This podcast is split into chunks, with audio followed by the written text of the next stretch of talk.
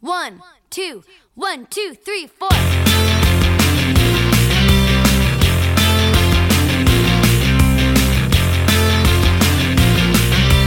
Josie and the Podcats.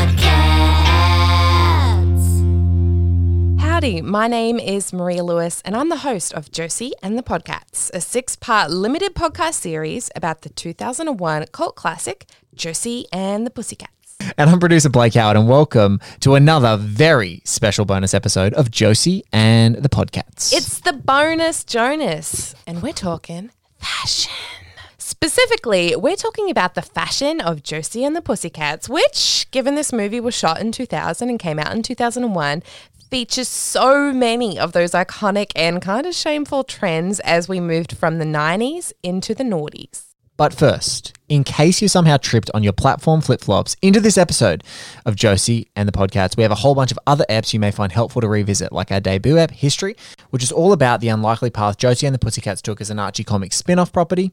There's a World War II romance, the civil rights movement in America in the 60s, robots in space, basically, a lot of stuff you don't want to miss out on, and an accompanying bonus episode about how Archie broke the comics code. Our second episode, Development, looked at how writer director duo Deb Kaplan and Harry Elfont got approached to direct Josie and the Pussycats movie off the back of their debut, Can't Hardly Wait. Maria spoke to them in LA along with Josie herself, Rachael Leigh Cook. You can hit pause on this and go back and listen to those episodes, or, you know, not. Yeah, and I guess this bonus episode can be listened to by itself, like just as a breakout, because talking about low rise jeans isn't essential to the story of Josie and the Pussycats movie, but it's also so essential, you know? Like, like, do you remember what you were wearing in 2001? Um, I feel like I was really trying to make dusters happen on the central coast of New South Wales. Uh, I had watched far too much Buffy the Vampire Slayer and was admiring Angel, but I do remember a dark time before the Empire, uh, perhaps w- where. I did have frosted tips around that time, and so I feel like Big Crazy Town era. uh like like butterfly, my sugar, my lady, my baby. like I feel like it was it was really bad. Look, as somebody with a Buffy tattoo, I really appreciate that you were trying to dress like Angel. That's pretty amazing. Angel transitioning into Spike. Yes. Oh my god! and you just skipped the Riley stage, which is disappointing to Fuck me because he was Riley. my uh, fuck you. He's her best boyfriend. Not abusive at all, unlike the others. Listen, I only like my Buffy boyfriends abusive. It says more about you than it does about So does. anything else. I mean. I was deep in it. I was moving out of my Spice Girls Oh my stage, God. which really defined primary school for me.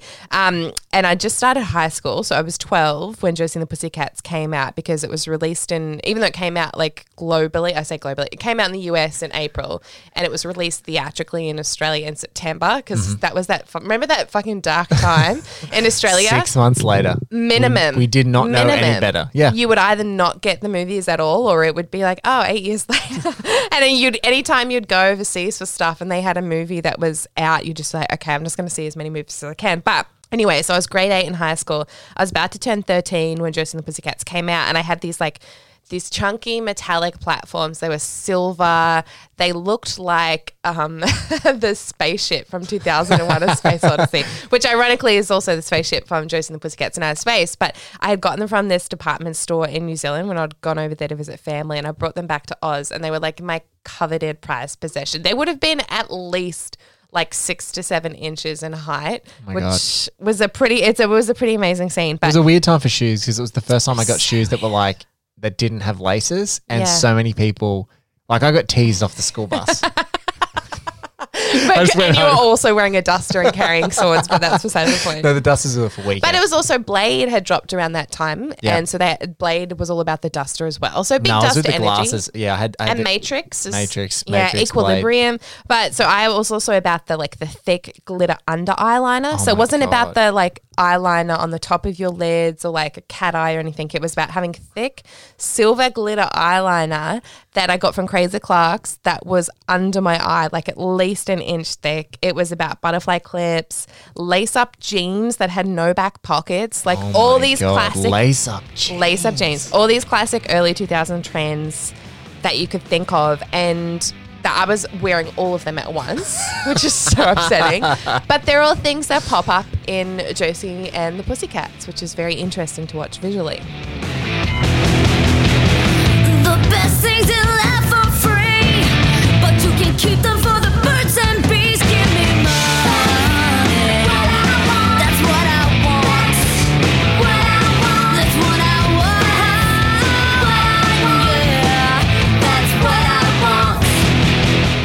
So Y2K coming and going is important to the fashion journey of Josie and the Pussycats because it influences a lot of what we see on screen. A lot of what I was wearing, as mentioned, not what Blake was wearing.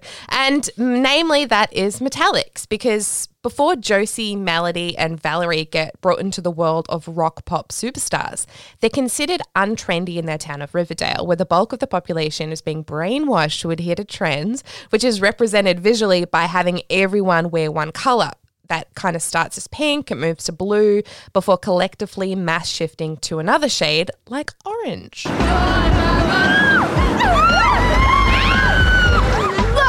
Skanky had a rock show and nobody came. Hey, did you guys all coordinate before you left the house, or are you wearing the same thing by accident? Uh, at least we're not wearing stupid bunny ears. They're not funny, they're leopard. And they're not stupid, they're special. We're special.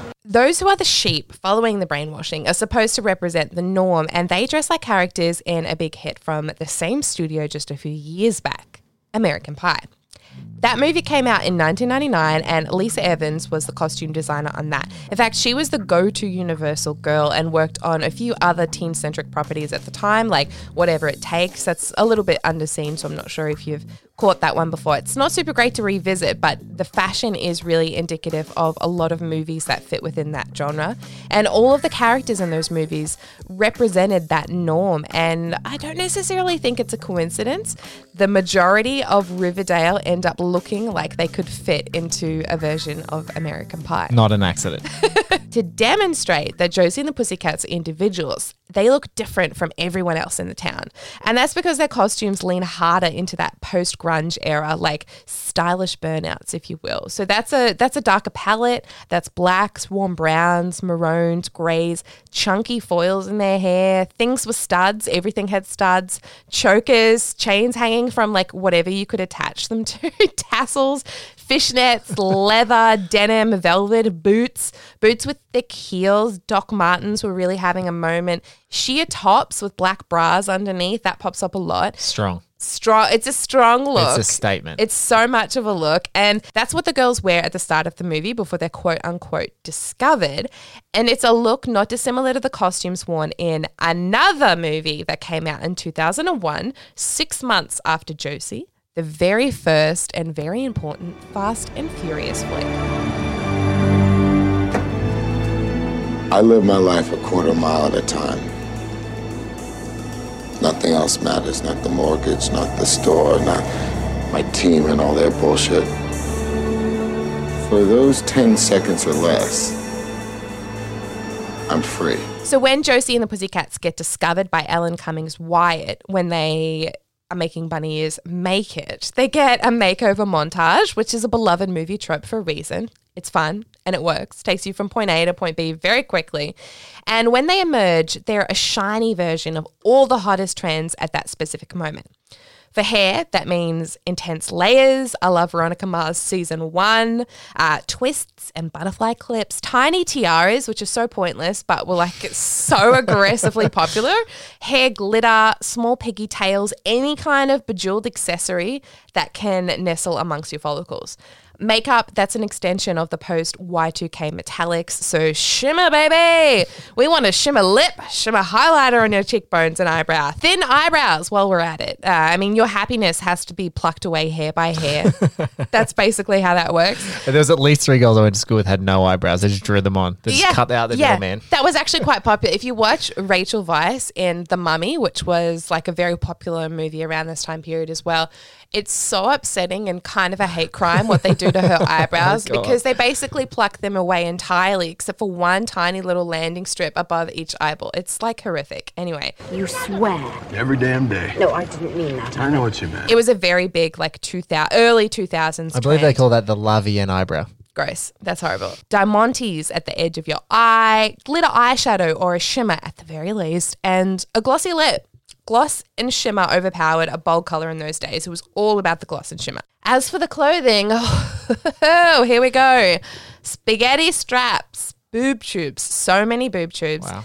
asymmetrical everything, dresses, skirts, tops, bandana tops, low rise pants with a flare, fucking everything flared. and what Blake referred to while we were rewatching Josie and the Pussycats again the other day. Uh, you know those tops with a thing around your neck, that thingy thing around your neck, Listen, that thingy thing. I'm not quite an aficionado when it comes to tops, uh, or fashion, just in general. Your duster says otherwise, my, but all right. my duster and frosted tips would say otherwise, but what are they called? Halter tops? Halter tops. Thank it's a you. halter Thank top. And that's what he means. That's what he didn't say, but that's what it was. And we have soft halters in the movie, which are those that have like bikini straps so you can tie them. Uh, we have hard halters, which are the ones that have like a metallic hoop, sometimes a bamboo hoop, or something that's solid and that secures the garment in place around your neck. But the biggest trend for the girls of Josie and the Pussycats specifically, and a big 2000 trend was this tonal dressing. Now, you might not know what that means off the top of your head, but you'll definitely know what it means when you see it. In fact, one of the key drivers of this trend was a little band by the name of Destiny's Child. Darkchild 99. Say my name, say my name. No one is around you, say baby I love you. If you ain't running game, say my name, say my name. You acting kinda shady, ain't calling me baby. Why the sudden change? Say my name, say my name. Around you, say baby I love you. If you ain't running game, say my name, say my name. You acting kinda shady, ain't calling me baby. Better say my name. Say My Name was one of the biggest hits of the year 2000, and the accompanying video was tonal dressing manifested, with each of the different band members dressed in colors that matched a set in the same shade before the physical sets moved and they were displaced into another palette. But outside of the video, Destiny's Child were famous for tonal dressing on basically every red carpet they walked, largely thanks to the styling of Beyonce's mother, Tina Knowles, especially when Destiny's Child cemented themselves as a trio with Kelly and Michelle. I mean, there are endless pictures. If you Google this, Destiny's Child red carpet, there are so many pictures of the three of them wearing versions of outfits that are identical or very similar to identical, even if it's not color wise, it might be the style. And this was actually kind of unusual for the period, especially when you look at the most successful girl group in the world at that time, which was the Spice Girls. You know, from their names, baby, scary, sporty, posh, ginger, to the way they were styled, the whole intention was to set each Spice Girl apart from the other. Whereas Destiny's Child's tonal dressing, whether that was all camouflage design or all purple, for instance, that was intended to show you, okay, yes, we're all individuals, but but we're collectively together as a group. As a girl group, they were presenting this united front, and you can see the influence of Destiny's Child's tonal dressing later when Vanity Fair has this thing called the Hollywood issue. A lot of people know it. It's one of it. Maybe if you don't buy Vanity Fair, that's the one issue you would buy each year. It usually has a collection of stars that are considered very hot at that moment. And after Josie and the Pussycats came out a few years later in 2003, they did a Hollywood issue that was the teen issue. And everybody on that cover, they're like collect every teen in Hollywood with a net. Every girl teen, it's everybody's on there. The Olsen twins, Hilary Duff, like everyone's on there. Mandy Moore. Um, they have them tonal dressing in collective shades of like pastel purple and pastel pink. And uh, if you know somebody who's hearing impaired, uh, we have written versions of this episode complete with pics. And so we're putting all the pics of the stuff that we're referring to in that written version as well. And the link to that is in our show notes. Along with those pics, there's definitely a pic of Justin Timberlake and Britney Spears in their matching denim bandanas. Yeah, to I'm not including to- that. With t- tonal We don't I- talk about Justin Timberlake I on this want podcast. it in there. No, in no. principle, it's a hate crime. In fact, He's not a only- hate crime. Hashtag Janet Jackson, never forget. In fact, not just this episode, but written versions of every single episode of Josie and the Podcats and our bonus episodes are available on graffitiwithpunctuation.com under the Josie and the Podcats tab. And now we'll be back in one minute after this message from our sponsors. Netherworld is a bar, diner, and arcade in Fortitude Valley, Brisbane, full of vintage arcades, pinball machines, board games, diverse grub, including a huge vegan menu, and damn good drinks, if I say so myself. I have drunk there many a time. They specialise in craft beers from across Australia as well. It's a bit of a mutation of pop culture, a pub, monsters, and gaming. In these, the strangest of times, Netherworld is closed until the world has escaped from the upside down. But until then, there's plenty of monstrous merch online at Netherworld Arcade, which is N E T H E R W O R L D arcade.com, including shirts, enamel pins, and more, which is a really great way to support an awesome venue run by awesome people. Keep updated via Netherworld's Facebook or Instagram pages for when the Hellmouth opens up and its denizens can return to where they belong. All link to Netherworld stuff is in our show notes. So back on tonal dressing, when the girls are the girls of Josie and the Pussycats and backed by this big evil conglomerate, they're all tonal dressing. They're either all in varying leopard print or all in versions of a pastel metallic or all in versions of something that is in the like the pink to purple palette, like that Vanity Fair cover we spoke about. They're either all in shimmer, like the Pretend to Be Nice video, which also has them washing a car in a polished version of their earlier grunge aesthetic. It's something that Leesa Evans and the Josie and the Pussycats movie executes damn near flawlessly, which is a shame because when the movie opens in April of 2001, it flops. So not as many people see this flawless execution as they should have. And as Universal hoped, obviously. But the fashion from the film and the messaging communicated through the fashion goes on to inspire some other key properties, like Legally Blonde, that drops in October of 2001 and looks like the stylistic yin to Josie and the Pussycats Yang. Oh, hi. My name is Elle Woods, and for my admissions essay, I'm going to tell all of you at Harvard why I'm going to make an amazing lawyer. As president of my sorority, I'm skilled at commanding the attention of a room and discussing very important issues. It has come to my attention that the maintenance staff is switching our toilet paper from Charmin to generic. All those opposed to chafing, please say aye. Then Leesa Evans, with her honed tonal dressing skills and having just worked on a comic and cartoon to live action property, jumps on board Scooby Doo in 2002 and its sequel in 2004 as the costume designer. And the visual through line there is really crisp and clear, especially through what Velma and Daphne wear. In this bonus ep, we've mainly focused on the Josie band as a whole and the wider visual language of the extras and Riverdale Township. But just to touch on Parker Posey's character of Fiona for a minute, she's a cartoon Bond villain for all intents and purposes, right? So when Josie, Melody, and Valerie represent the trends of the era, they represent the accessible trends. Now, these are all things that you could get and access at your local Forever 21, and Josie and the Pussycats, like clothing lines, at Supre for local listeners. Fiona's inaccessible. So she represents a hyper realized version of all the couture trends of the period, and her costuming is designed to poke fun at that. Even her open plan office of henchmen and henchwomen scheming alongside her make fun of that. Have a listen. We decide everything, from what clothes are in style to what slang is in vogue. Feather tank tops, matching pants, kind of a Buffy meets chicken run. Feathers are the new rhinestones. The new word for cool will be jerkin. As in, dude, that's jerkin. Ooh, that's dirty. Fiona is an OTT parody of runway trends from that minute, making her one of the funnest characters to cosplay from the movie and one of Parker Posey's most enduring oddballs visually. At the 2019 BET Awards, Doja Cat arrives on the blue carpet in an outfit that's more than a wink to the film and the character of Fiona. It's basically a full on shout out. And yes, okay, her name is Doja Cat, so there's plenty of reason for cat imagery in there, such as the meow meow glasses, which I really want. But the cat ears she wears are almost identical to the cat ear headbands manufactured in the final act of Josie and the Pussycats. She wears a feather and wire contraption exactly like Fiona's and a gown that matches. Josie and the Pussycats' fashion legacy well and truly lives on. Keep that mm. Booty, booty. She keep that pump. Yeah. That natural beauty, beauty. Yeah, yeah. If you could see it from the front, wait till you see it from the back. Back, back, back. Till you see it back, yeah. Back, back, back. Till you see it from the. Back, back, back, back. Till you see it from the. If you could see it from the front, wait till you see it from the back. Yeah. Coming up on the next episode of Josie and the Podcats production, Josie and the Pussycats has been greenlit. Filming is set to get started across the border in Canada, and the Pussycats are locked in with Rachael Leigh Cook, Tara Reid, Rosario Dawson as the central trio. But first, the girls are off to Bandcamp. Bandcamp. Be sure to subscribe to this show so you're the first to know about all the upcoming episodes and the bonus ones.